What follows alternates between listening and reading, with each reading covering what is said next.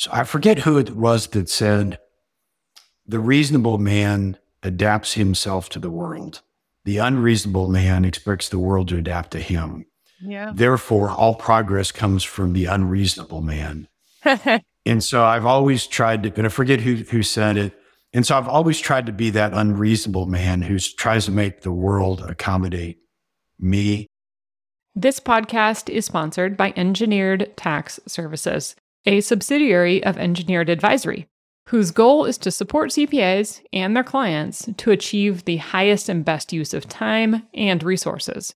ETS offers specialty tax services and incentives, which help expand your capabilities and ensure that your clients are paying only what is required in taxes and nothing more. To learn more about engineered tax services, go to engineeredtaxservices.com and mention the Healthy, Wealthy, and Wise podcast to receive project discounts and a free CPA partnership ebook.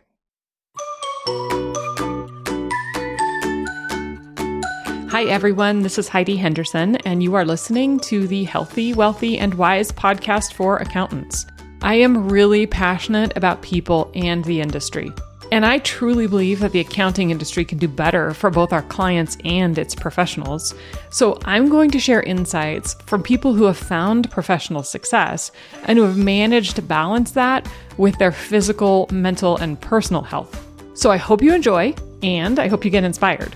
Accountants can earn free CPE from listening to this episode. Just visit earmarkcpe.com, download the app, take a short quiz, and get your CPE certificate. And now, on to the episode. Hi, everyone. This is Heidi Henderson, and I'm so excited for today's guest. We have David Spray with us, who is the founder and president of Export Advisors. He specializes in IC disc, which a lot of people are not familiar with. But, you know, I've known David for over 10 years now, and he is the go to guy. And not only that, as far as what he brings to the table from a professional standpoint and his ability and his knowledge in this space with tax credits, David's just a great guy. And I'm super excited to talk with him today and we're going to talk a little bit about his business and how he built this, how he's kind of evolved over time. And then also going forward, David has done some really neat things with being innovative and starting his own podcast, by the way, which we'll have to mention here. Um, it's uh, it's pretty neat how he's uh, he's um, been cutting edge on that. So anyway, David, thank you so much for being here today. I'm really excited for us to sit and chat. Likewise, thank you for the opportunity, Heidi. I was I've been looking forward to it. Perfect. Okay, so instead of starting at the beginning, let's start at the uh, the beginning of you diving into IC Disc. So, what what drove you to where you're at today in terms of being the IC Disc specialist? So, so I have a background in accounting, uh, former CPA. Started my career at Arthur Andersen in Houston you know, served the obligatory uh, two year tour of duty. and uh, then got my MBA from the University of Houston. And my career has been split between finance and accounting and sales and marketing. And I was working for a local Houston firm about 20 years ago. And I joined a specialty tax firm that did a number of things. But for whatever reason, the export incentives just seemed to be the right fit for my clients and they that firm decided they really didn't like that space. They didn't think it was big enough. So I had the opportunity to go off my own in uh, 2009 and uh, formed Export Advisors then. And I'm, I've always been a big fan of of niche marketing. I, I've heard the saying, the riches are in the niches. Oh. So uh, I wanted to be the only uh, IC disc only firm in the country and that's been um, I don't know what the focus has been, and it's uh, it's worked out well. Okay, so I'm going to reuse your quote: "Riches are in the niches," and I'm going to remember that because I I love that. And you know, this podcast I'm really gearing towards CPAs and accountants. I hope there are other mm-hmm. business owners here and people interested in a lot of these different credits and how they apply. But from a CPA standpoint, I'm a firm believer that in all industries, including the accounting industry, that to your point, finding a niche can absolutely make the difference between extreme success or you know being mediocre. And I've seen it with so many different companies. So I think that's so fascinating. Tell me a little bit about IC Let's let's talk a little bit. What what exactly is this particular credit? Yeah, so it's the it uh, it stands for Interest Charge Domestic International Sales Corporation. Wow, quite a mouthful. Yeah, hence the acronym uh, IC DISC. And it's actually a program that's been around in one form or another since 1971. And it's been, quote, going away since 1972. Wow. So, as long as I've been in this space since 2005, I guess, the attitude has been, yeah, it's not going to stay around. Uh, and every few years, you know, somebody in Congress decides they don't like it and they try to cut it, but it's uh, it's been durable.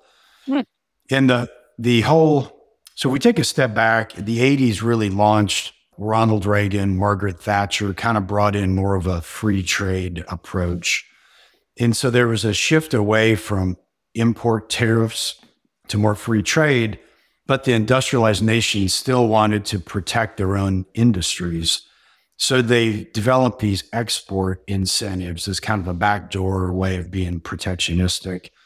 These programs come and go because they are protectionistic. There was a program in, I think it was 2004, the extraterritorial income exclusion. And like year one, Boeing saved like $2 billion in taxes. Wow. So that took about five minutes after Airbus found out about that to go run into the English and French governments and then that program was gone. So these programs tend to be short lived because they typically benefit large public companies.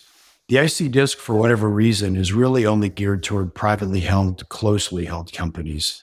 So it's one of the reasons it has survived, I believe, as long as it has, is it's um, it, you know, it's not like the, the Fortune 500 companies are benefiting from it. So it kind of flies below the radar screen. Yeah, that's interesting. So when you when a company, a closely held company, then is able to utilize this, what what exactly are they doing? This is an export credit, right? So it has something to do with exporting goods. Is it any type of services, or is it goods only? Yeah, that's a great question. So the it applies to virtually any product that's harvested, extracted, grown, manufactured in the U.S. Hmm that has an ultimate destination outside the US. And the services are very limited. It's only engin- engineering and architectural services for construction projects outside the US. Okay. So most of our clients are, you know, they, they produce something. Hmm. Uh, and there's a US content requirement. So what you can't do is like export some, import something from China, turn around and export it to Mexico. Got it. Yeah. Well, the idea is that you're it's helping U.S. manufacturing. Got it. So it's got to have its origin in the U.S. from the very get go, and then it goes through that entity exporting somewhere offshore, anywhere off any anywhere outside of the U.S. Yeah, including Canada and Mexico. There, there's a hmm. few countries that are prohibited. They don't count like you know the normal suspects. I think Cuba, Iran, mm. you know North Korea some of those companies would countries we don't like to trade with.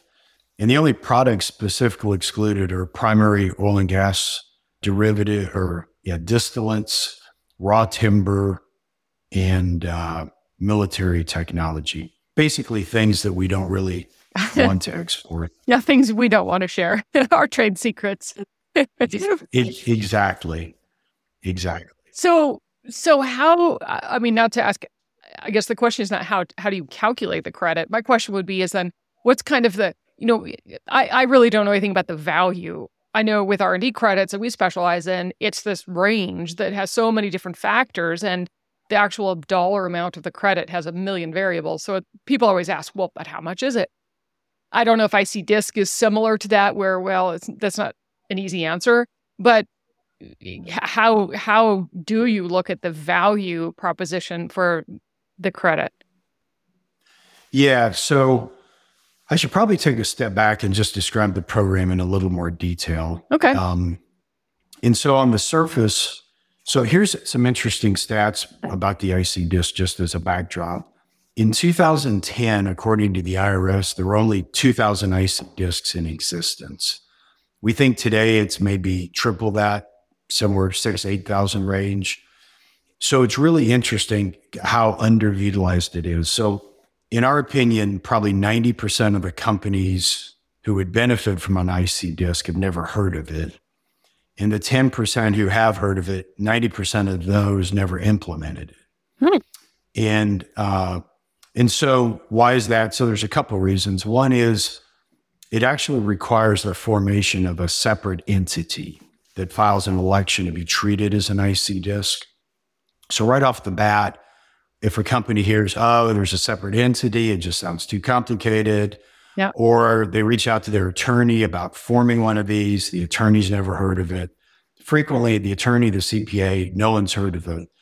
And uh, so that's one reason people don't move forward. And then the other is, you know, they just, it, if they don't know somebody like us, it's just really a daunting uh, project.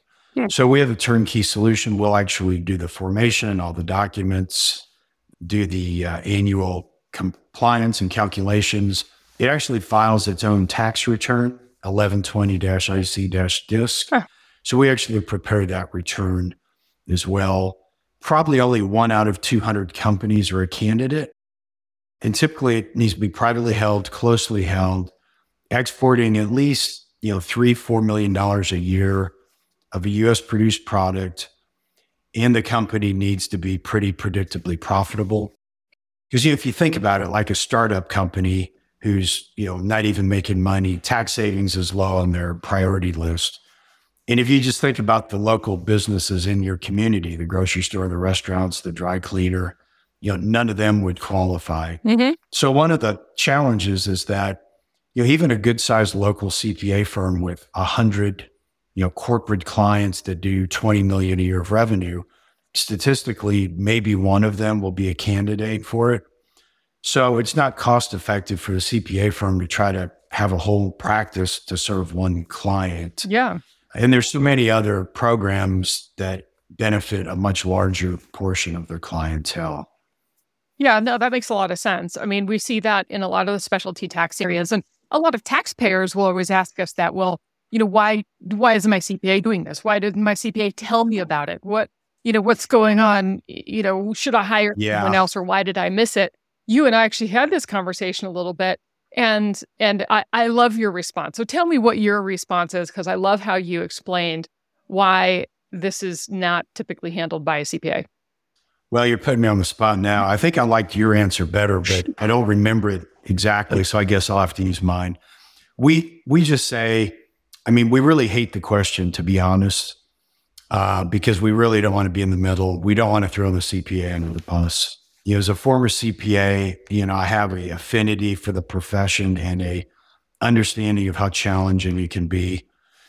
So we we just say, look, when you factor in the city, county, state, federal tax code, how voluminous it is, how broad it is, that your CPA needs to really be a generalist. Mm-hmm. And uh, and this is very specialized you likely are the only client at the firm who would even qualify for this.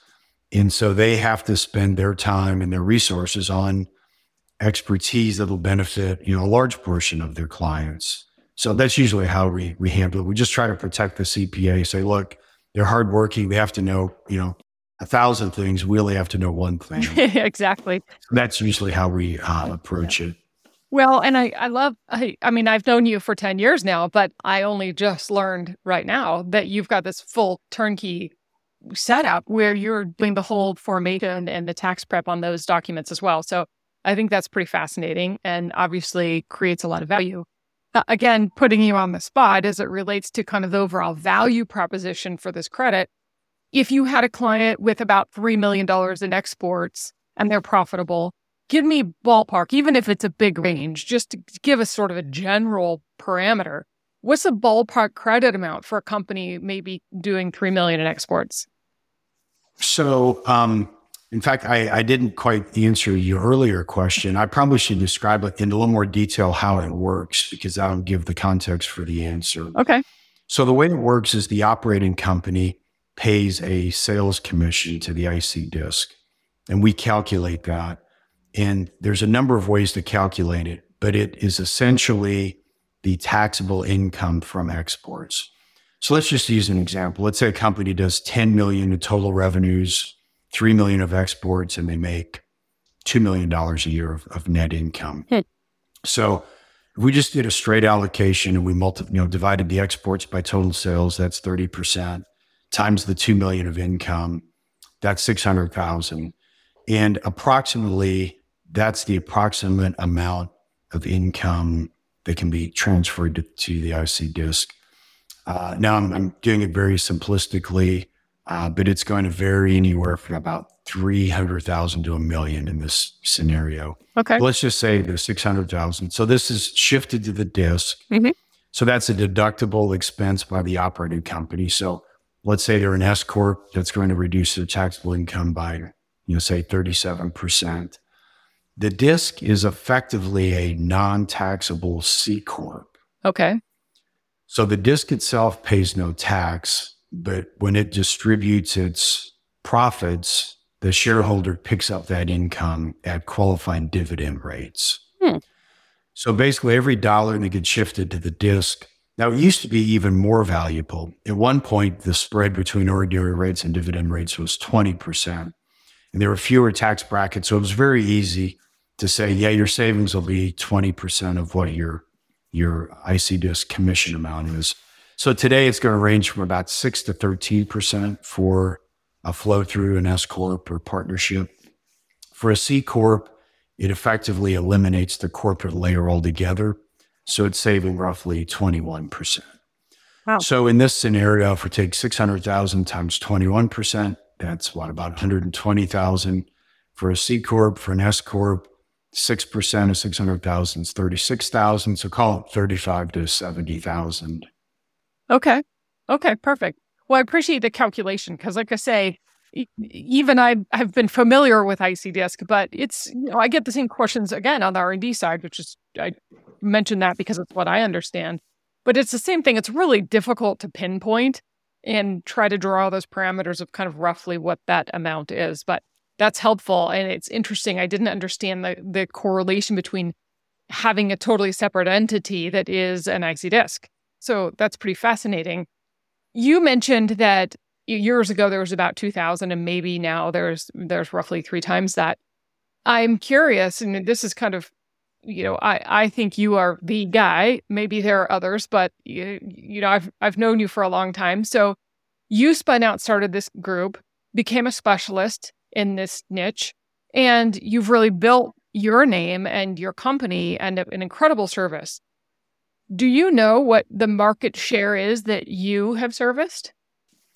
So we um, collectively, I'm also a founding member of the IC Disc Alliance, which was an idea they've had for a while, and where we've we've pulled together to become even more of a specialist in IC Disc. We've pulled together some firms that have specialized software and specialized data mm-hmm. cleansing capabilities and other capabilities to form the IC Disc Alliance to even more comprehensively serve our clients. So I think if we look at all the clients of the Alliance, I think it's somewhere north of 400. Okay. So that would be, you know, maybe 10% of the market mm-hmm. that we serve. And we think that's more than anyone else. It tends to be very fragmented.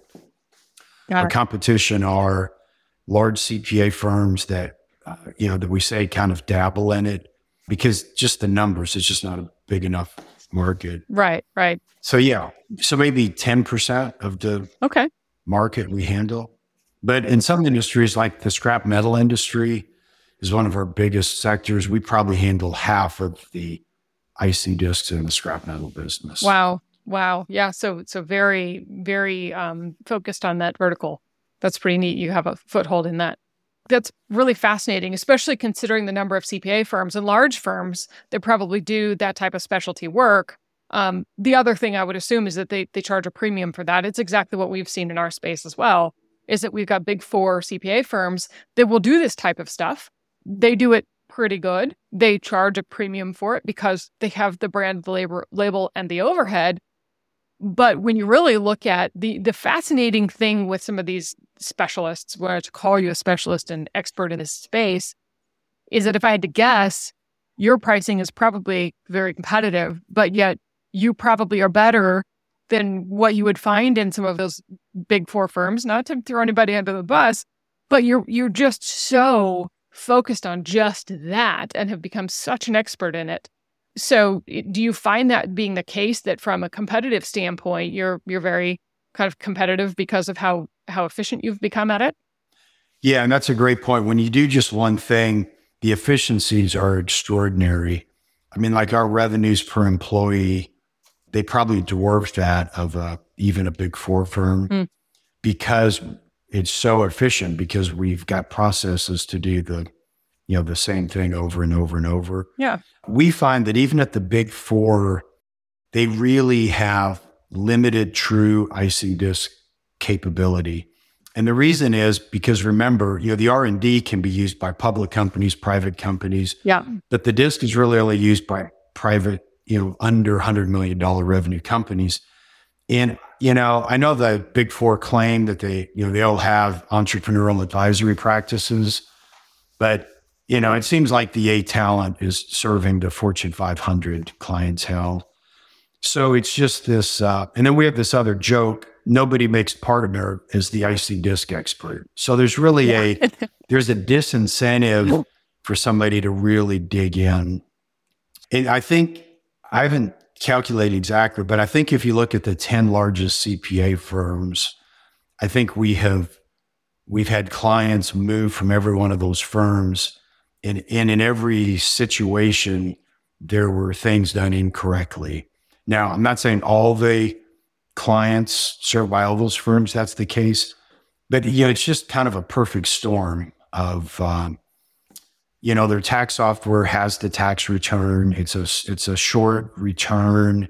The instructions are only six pages long. So on the surface it just seems like you can hand this to a junior person and you know start putting numbers in boxes. But like a lot of things there's there's more complexity to that like a simple example is that there's a requirement to make a payment to the ic disc uh, an initial payment within 60 days of the end of the year. No non IC DISC corporation has such a requirement, hmm. right? If you have an S Corp, there's no requirement that you make some distribution yeah. by any time. Yeah. And there's an and there's a number of of requirements like this that a, a CPA firm or even a specialty firm like yours is not set up to remind clients to do this money movement. And then you've got to true up the number within 90 days after filing the disc return. And there's just some other things, you know, the, there's these different tests and you can't have, you have to have a certain amount of money in the bank account for the disc, but you can't have too much money. So if you have too much, it disqualifies it. If you have too little, it disqualifies it. If you don't move enough money, it disqualifies it. If you move too much money, it disqualifies it. So what we oftentimes find is just the firm just doesn't have you know, it, it'd become like a firm that does like marketing suddenly gets into tax prep. Yeah. And they have no calendar system they follow with any kind of calendar deadlines, like trying to do tax work without having reminders of all the different tax deadlines. Yeah, for sure. So then if a company sets up an IC disc, do you guys help like the ongoing management to to keep an eye on things like that? All those little pitfalls that you don't know otherwise? Yeah, no, it's it's a turnkey solution, and that's the other thing. I would say 80% of the IC discs that we come across where they want a second opinion, probably 80% of the time they're technically disqualified. Oh. Because they haven't, you know, done the things they need to do uh, regularly. Hey, interesting. And, uh, really interesting. So yeah, so we have our, our service. It's a comprehensive service. We just charge a flat fee, unlimited questions. You know, there's just it's just an all all in one thing. If mm-hmm. they get audited, we cover, you know, we handle it. Yeah. Um, so yeah, but we do. So just to give you an overview, we start in January by getting year end estimates. Mm-hmm. So we can help calculate what's called the 60 day rule because you have to make a estimated payment that has to be a reasonable estimate. Mm-hmm. And the IRS defines reasonable as at least 50% of the finally determined amount. So that's what's called the safe harbor. So we help with that. We help make sure the money gets moved.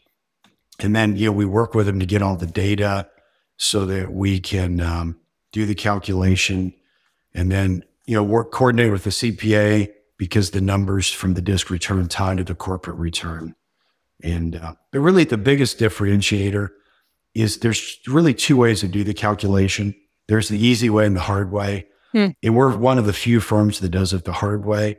Got it. And people always ask, well, why do we want to do it the hard way?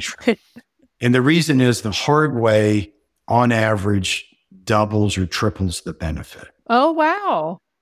So, said another way, it's a more granular way to do the calculation. The, mm-hmm. the simple way is kind of the calculation we did. You take total exports divided by total sales multiplied by taxable income, and that, and then there's some other gy- gyrations, and that becomes the IC disc commission. Okay. Interesting. So it's very simple. But the hard way is the IRS actually allows you to calculate the commission at, as granularly as the transactional level. So for our clients, we are allowed to calculate the commission 18 different ways for every single lo- transaction. Really? And we get to cherry pick on it for every single line item. And so one of the reasons most other firms don't do that is there's a significant investment in software, in training. And so, I mean, that really is our competitive advantage, you know, quite frankly. If somebody just wants to do the simple calc, it's not that difficult. Yeah, I mean, it should probably make sure your disc is in compliance, but that's really our differentiator. And then working with the client for them to get us data that's not too cumbersome for them to provide, but still good enough that we can use. And then we have to do a lot of data cleanup frequently and pivot tables and stuff that the smart people on the team uh, work with, not me. Well, that's yeah, that's pretty interesting. I didn't realize that because again, similar to R and D, there's a couple of different calculation methods that you can use. Uh, some more in depth than others, but really making sure you're capturing. If you're going to do it, you might as well get every dollar you would qualify for. So that makes a lot of sense. Sure. So shifting gears just a little bit from the technical aspects of IC Disc and setting that up, back to I love what you said.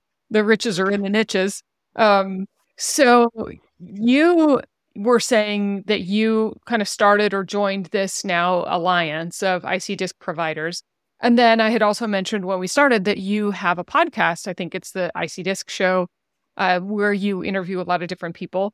Tell me a little bit about kind of your evolution of how you've continued to kind of grow and expand. I appreciate your marketing perspective and obviously some of that uh, drive to kind of try different things and continue to expand. So, what possessed you to do that? And and tell us about your successes or failures if they haven't been successes.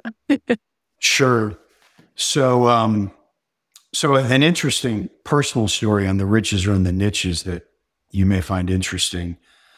So, when I was about 33, lifelong bachelor, uh, well, it's funny. At my age today, lifelong doesn't sound like 33 years old, doesn't sound like lifelong anything, but I was a bachelor until then. And I thought, I'm going to get serious by getting married. And so I, you know, I had this multi pronged uh, strategy. I called up all my married friends and talked to their wives. Hey, do you have any single, you know, any cute single friends? And, but then online dating was in its infancy. And oh. so I, I took this unique approach that what I observed was that what most guys did was they thought, well, I want a broad net. I want a big net. So my criteria is women between the ages of 18 and 88, all body types, all religion, all everything. And then I'll get this big net. They'll come in and then I'll keep the fish I'm interested in. I'll throw the others out. and I had a different approach. I said, I was looking for a tall, slender, athletic, Christian uh, woman who was committed to excellence. Hmm. Okay. Who was, and at the time, I think I was 34, and my age requirement was a year older than me to two years younger than me. So, I mean, okay. super narrow. Yeah. And my friends are like, you're an idiot. Nobody's going to get back to you. Yeah.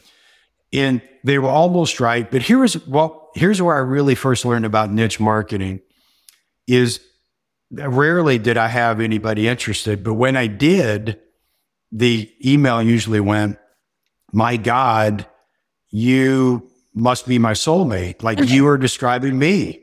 I'm 5'10. I played college volleyball. I, you know, I do this, you know, I'm and and so what happened was there was I, I realized there was this concept called resonance that my competition were all these guys with this broad marketing approach, you know, the dating competition. And so they would just see one guy after another, you know, just looking for all kinds of women, send me your photo, you know, I'll decide if you're cute enough. And what happened was was it was just very effective because when I would, you know, have a date with them, they knew that I wasn't just filtering my answer to coincide with who they were because mm-hmm. it was all right there in black and white. I was looking for a woman between the ages of 33 and 36 who was tall and athletic and slender. And so that's when I first learned about niche marketing. And I must say it was very, uh, it was very effective. And I'm married to a woman who's 5'11, athletic, got me into cycling, you know, ambitious, we, you know, she joked we both had the same self help library. Um, so, so, but anyway, so wait, did you meet her on this dating platform? No, I, we actually we met through a, a common friend introduced oh. us actually. Oh, but, shoot. I was. But what I the online did though was. but I was very clear though because when I was talking to this common friend, I'm like, "Hey, do you have any tall, single, athletic, healthy, non-smoking, you know?" fun to be around women, smart women that you have as friends. And, you know, one of them to say, well, I've got this one, but she's a real handful. I mean, she's, on uh, she intimidates most guys. She's, uh, she's intense and, uh, sure, I'll, I'll take a shot. And, uh, yeah, and that was, uh, 20 years ago, uh, in July. Oh, well, congratulations. Thank you. That is a great story, though. I love that. So that's when I learned about the niches. And so the same thing happens with the IC disc. Like we just picked up a client from one of your competitors who, who dabbles in the IC disc mm-hmm. who they were dissatisfied with several things about the firm, one of which was the very, this particular firm had received a lot of press uh, earlier this year that did not give the firm a high degree of confidence in their ongoing abilities to serve them. Mm-hmm. And uh, so they reached out to us and a couple other firms, and we ended up getting the work. But the reason we got the work was they wanted really an IC disc specialist. And, you know, they talked to a big four firm, they talked to a large regional, and there was the same kind of resident resonance I found when dating that like I have a book on the IC disc. Mm-hmm. you know, the only book on it really. I have a podcast on the IC disc, the only podcast. So because of that, when somebody is looking for an a true IC disc expert, it resonates. Now, the drawback to that model, and the reason people, a lot of people say my, my model is flawed, is that 99% of the companies out there, we are not set up to serve. I mean, we're voluntary, and a lot of it we probably could have other services, but that's how we do it. And if the legislation ever changes, then mm-hmm. you know we lose 100% of our of our clients, and you know most firms are not comfortable with that uh, concentration risk. Sure. Yeah, that makes but sense. It's, it's worked for us. All your eggs in one basket, you know, that can be concerning, but you know, it is fascinating that it's it's stuck around. Legislation has continued, and you know, you've made a career of something. Really being a specialist, and I, I think again, earlier in the podcast, I mentioned that you know that I think there's a lot of value to that in the CPA industry too. That really looking to drive a niche is uh, such a huge opportunity of really understanding an industry and understanding that clients anymore want that expertise and guidance and someone who gets what they're doing and understands what their business is and what they're dealing with on a day-to-day basis and how we can essentially come in and provide value. And and you know i'm i'm sure you're the same. You're an expert in ic disc but i'm sure you bring a lot of value um, in a very robust way uh, to these businesses. That's pretty amazing we we hope so so yeah so in answer to your question about the podcast mm-hmm. it was really just an extension of the idea that, you know, in some circles, I started being referred to as, quote, the IC disc guy. Oh, yeah. I thought and, that, wait, I thought, I thought that was your name. you know, I own a lot of different domain names and I really should get the icy or icydiscguy.com. Um, but it, it further just accentuated that we want to be the uh, IC disc shop. And uh, it just accentuated that. You know, and in the smaller your niche, I heard this marketing guy say that you can be the mayor, you can be the self appointed mayor of any small community. You just kind of have to appoint yourself, you know, whether it's virtual or, or real. And uh, like he talks about, if you're, you know, say if you have a, uh, a pest control business, or, or, let's say you're a real estate agent, well, and you just decide, you know what, I'm going to be the real estate agent for this little section of this town, and I'm going to own that, and I'm going to market on that, and I'm going to specialize on that. That you really can eliminate the competition who are trying to be more generalist uh, by yeah. that. But it's scary though because you have to voluntarily say no to all this other business. It's like when you talk to an attorney and you say, Hey, I'd love to refer you a client. You seem like a nice guy or, or lady. Uh, what type of law do you practice? And they say, well, you know, we could help with with mergers and you know corporate formations. Okay, that sounds good. Uh, but you know, we also can handle a divorce, uh, a speeding ticket, you know, a will. And so what happens is you don't think of them for anything, like nothing resonates. But if they said to you, all we do, the only thing we do or help people who have, who have speeding tickets who are going more than 100 miles an hour. We have a whole practice just focused on that. It probably gives you confidence that if you are going really fast, that like that's so. This, if a friend tells me, "Hey, I got busted doing 110," I know exactly who to call. Yeah, but that's that's something I learned from Ron Baker, the famous author who wrote Pricing on Purpose, Value Based Pricing, mm-hmm. one of the most influential people in the CPA profession about uh, about that niche. Anyway, I'm kind you know, of rambling on here. No, that was awesome because I think that phrase uh, is literally profound.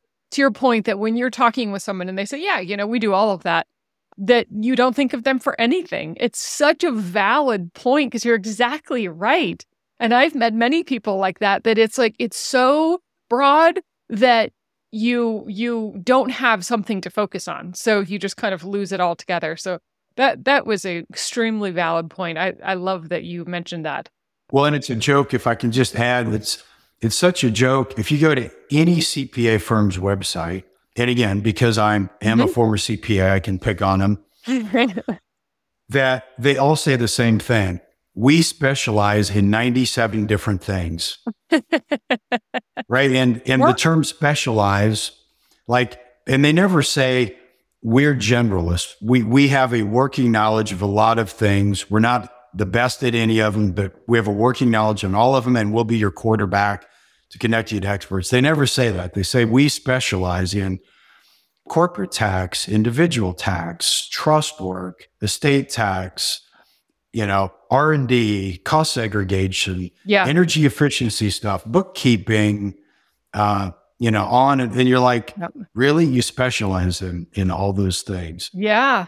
You know, it's funny. It's funny you say that. I have a um, client that I work with who I've recently met um, this last year, and uh, I think it's so fascinating. He specializes in gymnastics facilities and gyms.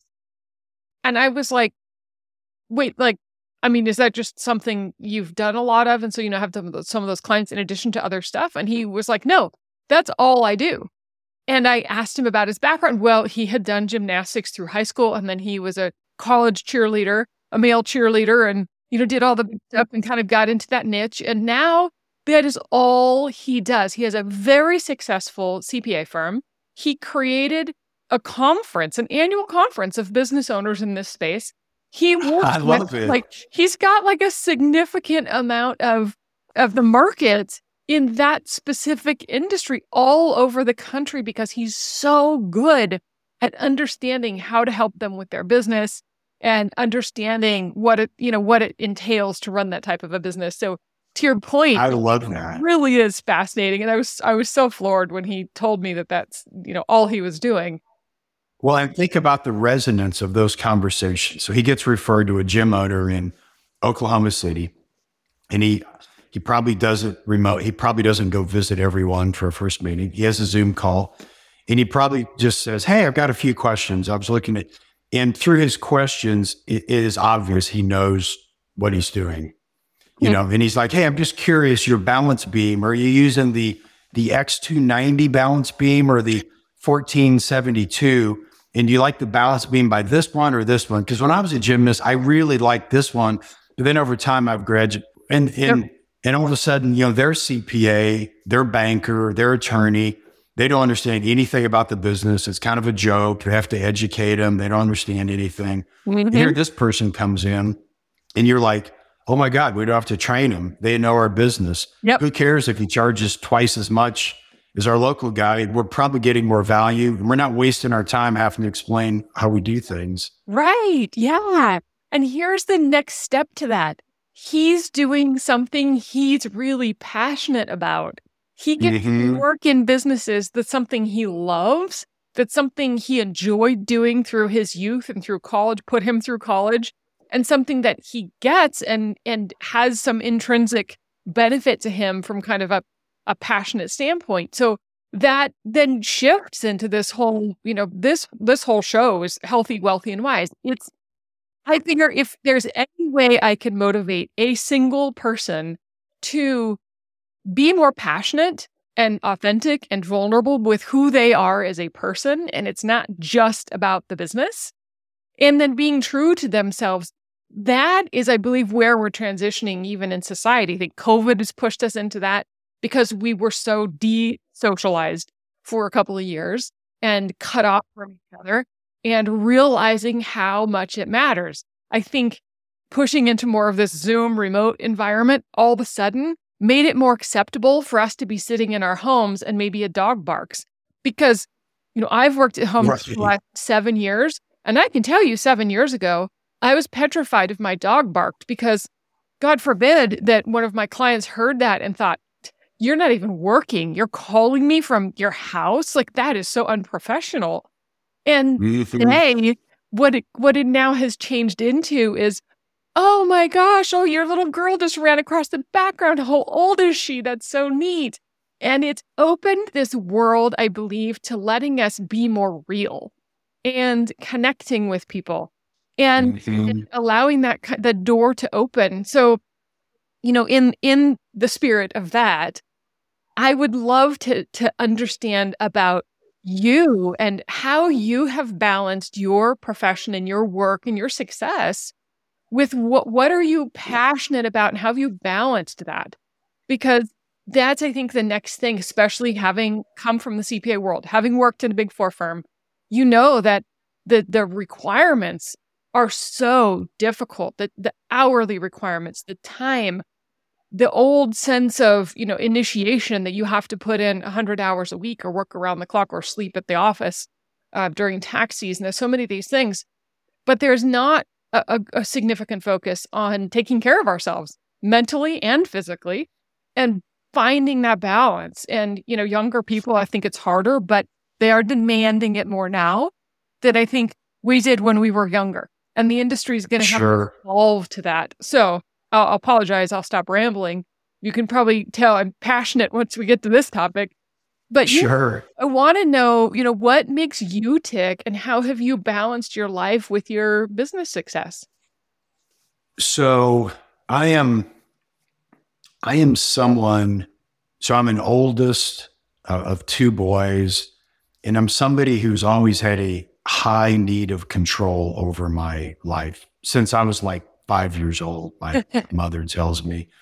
And and there's a certain arrogance that I think I can manage my life better than anyone else can manage my life. So I've always mm-hmm. resisted rules, controls, and it's why I was never a good employee. I just was they just considered me a troublemaker. I'd ask too many questions and so my biggest fear in business is self imposed constraints that I'm not even aware that I've done to myself. Hmm. And actually, it's my biggest fear in life is that I don't, I don't, so I'm very cognizant of making sure that I don't impose any constraints on myself. But Peter Diamandis, who wrote a book called Abundance, says that artificial constraints actually foster creativity. So that, that are arbitrary constraints, not artificial, but arbitrary. And so I've always been, you know, kind of an outside the box thinker, a just, you know, kind of go to the beat of a different drummer.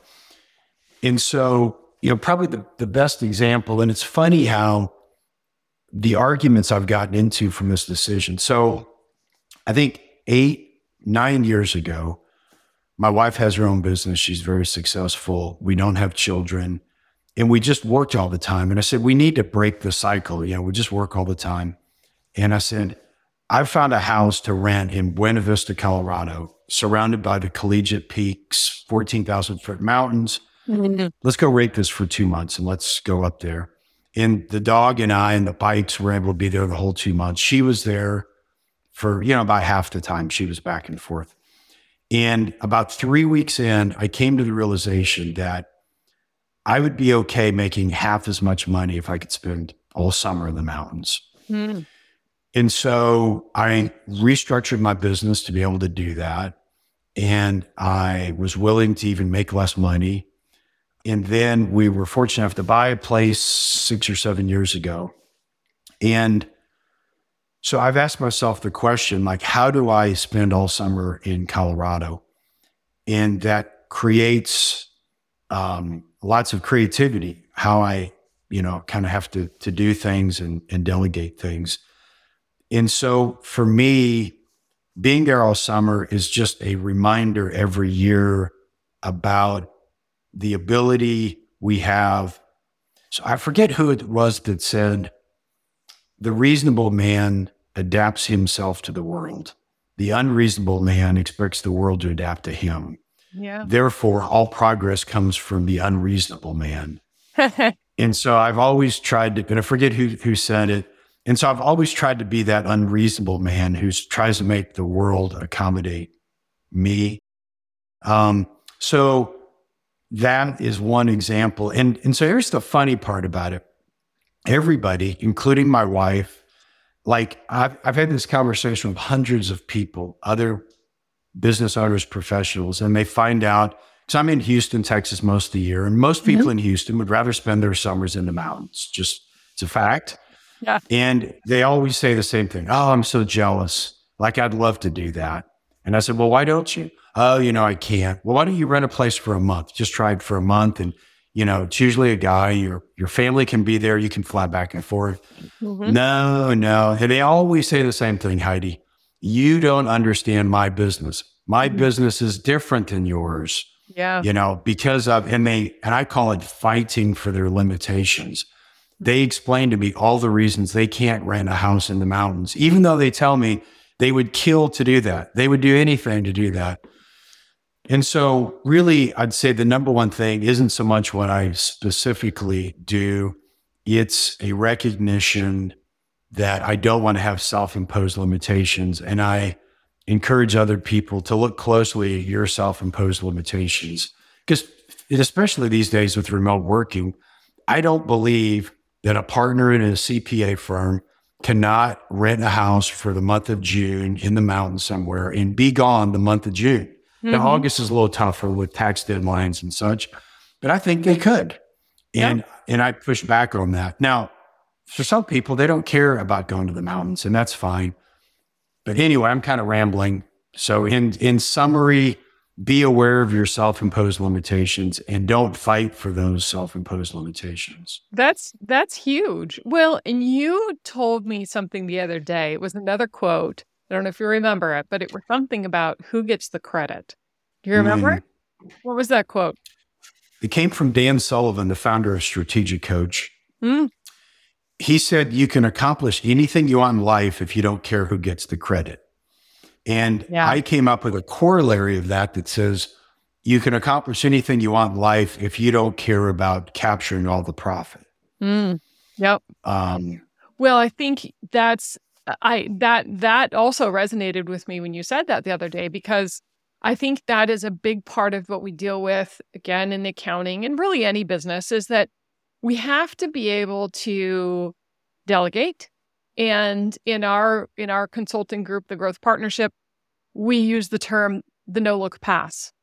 Having the ability to do a no look pass and surrounding ourselves with people we trust and we know we can rely on and not feeling like we have to get the credit or every penny and being able to understand how that can open a, us up and to your point topple some of those constraints that we really bind ourselves with. So really really interesting. I love that. Um, you mentioned that you cycle so is that part of being in the mountains or is that something you do year round? Are you, you've always been a Yeah, I would do it year round, but it's a lot harder here. Part of the reason we chose where we did in Breckenridge is we have over 100 miles of paved bike paths that are not on the road. So like we can drive right all the way to Vail and mm-hmm. so it's really safe and world-class mountain biking. So it's pretty unbalanced. When I'm up there, I probably cycle three to 400 miles a week. Wow. Six days a week. And then in Houston, I just tend to go to the gym and do a few maintenance rides because it's just not as inspiring, you know, riding in the shadow of the mountains. And then just the cardiovascular challenge of, of doing a 10 mile climb up a 4% grade at 10,000 feet of elevation. It, you really know you're alive. Yeah. yeah, you know you're alive. Well, yeah, that's to say the least that's always been my biggest struggle is I, I have always stayed active but i have zero ability for endurance and and cardio has always been a struggle. Um so have you tried an e-bike? That's the whole new rage is everybody's riding e-bikes which i've i i've really tried to bow my back against any of the you know the side by sides the motorized things because i'm like it's all things to keep us from moving and we have to move to live. But everybody I know is getting these e-bikes. So I'm beginning to you wonder. should get one. You think? I'm a am a big fan of them for other people. See? Because an e-bike that gets ridden is far better than a non-e-bike that doesn't get ridden. You know, David, you and your one-liners are like the best thing ever. well, you know, I, I that's very generous of you to say that. I was a fast twitch muscle athlete, high jumper, long jumper, sprinter, yeah, basketball player, volleyball player. And I struggle with endurance sports. Mm-hmm. But the beauty of the cycle is is you get to cheat with the cycle and it doesn't penalize you so much. Like if you go run for 10 miles, you have to run every second of the 10. There's no but on a bicycle you can regularly coast. And I find for me my wife calls it active recovery in the spinning world mm-hmm. that you actually get it, it really allows you to compensate for not being an endurance athlete when you have a bicycle. And then when you have an e-bike you can further further compensate. I just wanted to add that. No i i appreciate that because i think you know any of these little tips are things that people don't think about. And e-bikes are opening up the world to people who would not have otherwise gotten a bike or wouldn't feel comfortable going on a trail ride or cycling because there's a hill between here and there that I'm not comfortable. I don't feel like I could make it up. And nobody wants to be that person on the side of the road walking with their bike because they can't get to the top of that one hill that is that limitation to where you need to go. And, you know, I, I'm hoping again that we can kind of motivate people to just try something different to give themselves the opportunity to move because I really think that it is developing the whole person and, and bringing it full circle back to our worlds as professionals and and consultants with our clients and taxpayers and tax seasons and the the the stresses that we have. You know it's these tools and being somewhat active or having something we're passionate about that changes everything you know and and how much value that brings to us as whole people to take care of ourselves physically, mentally, and and of course intellectually. So I love the the mention of the books as well. So before we wrap up, what if if you could recommend any one book I know that's a difficult question because so many different topics, but what is one of the most um, profound books that you've read that had the biggest impact on you? That's easy. If I could have five, I would tell you those. But if I could have just one, it would be Man's Search for Meaning by Viktor Frankl. Ah. Uh, would be the number one. Yeah, he was a concentration camp survivor who survived only because he had the need. He had a manuscript. He was a, a, psycholo- a psychiatrist, mm-hmm. Jewish psychiatrist. He was about to publish a book. He had a manuscript done. He was captured, put in a concentration camp. His book was taken from him and burned, his mm-hmm. manuscript. And what kept him going for five years was a the desire to read to publish that book, and then secondly to share what he'd learned from being in that horrific setting. Mm-hmm. And from that, developed a whole form of uh, therapy called logotherapy that he developed. But it's a, uh, and it's on most, when you look at like the most influential books of all time, it's usually in the top five. That book, the Bible, and then a book or two by uh, Ayn Rand uh, hmm. is frequently in there. Wow. So if I had five, uh, Atlas Shrugged and Fountainhead by Ayn Rand, mm. and then um, probably the 80 20 principle by, I forget what his name is, who, yep. uh, who wrote that. Yeah, I don't remember the author on that one either, but that is, that's a great one. Yep. And then anything by Malcolm Gladwell, his uh, his stuff, I really, mm-hmm. I really enjoy. But if you're only going to read one, Man's Search for Meaning is a uh, and it's a cult following. I mean, when you find another person who's read that book, there's a there's a resonance because when you're reading his his description, it's uh, just like they were so starved that when he would go to like the the infirmary where he worked at, there was one step to get up there, and he was so malnourished that he would have to get to the step, marshal his energy, take some deep breaths, to make it up that one step, and then he would have to rest for five minutes oh. before he could like like go in.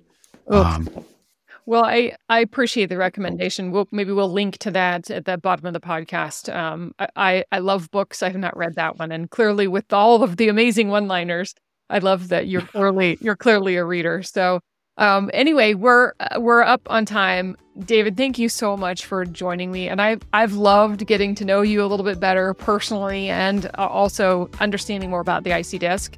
It has been fantastic. We have enjoyed working with you for a long time, and hope that will continue for many more years. Thanks again for joining me today. I hope everyone's enjoyed the podcast. So please subscribe so you don't miss out for our future podcasts. And I hope everyone has a wonderful day.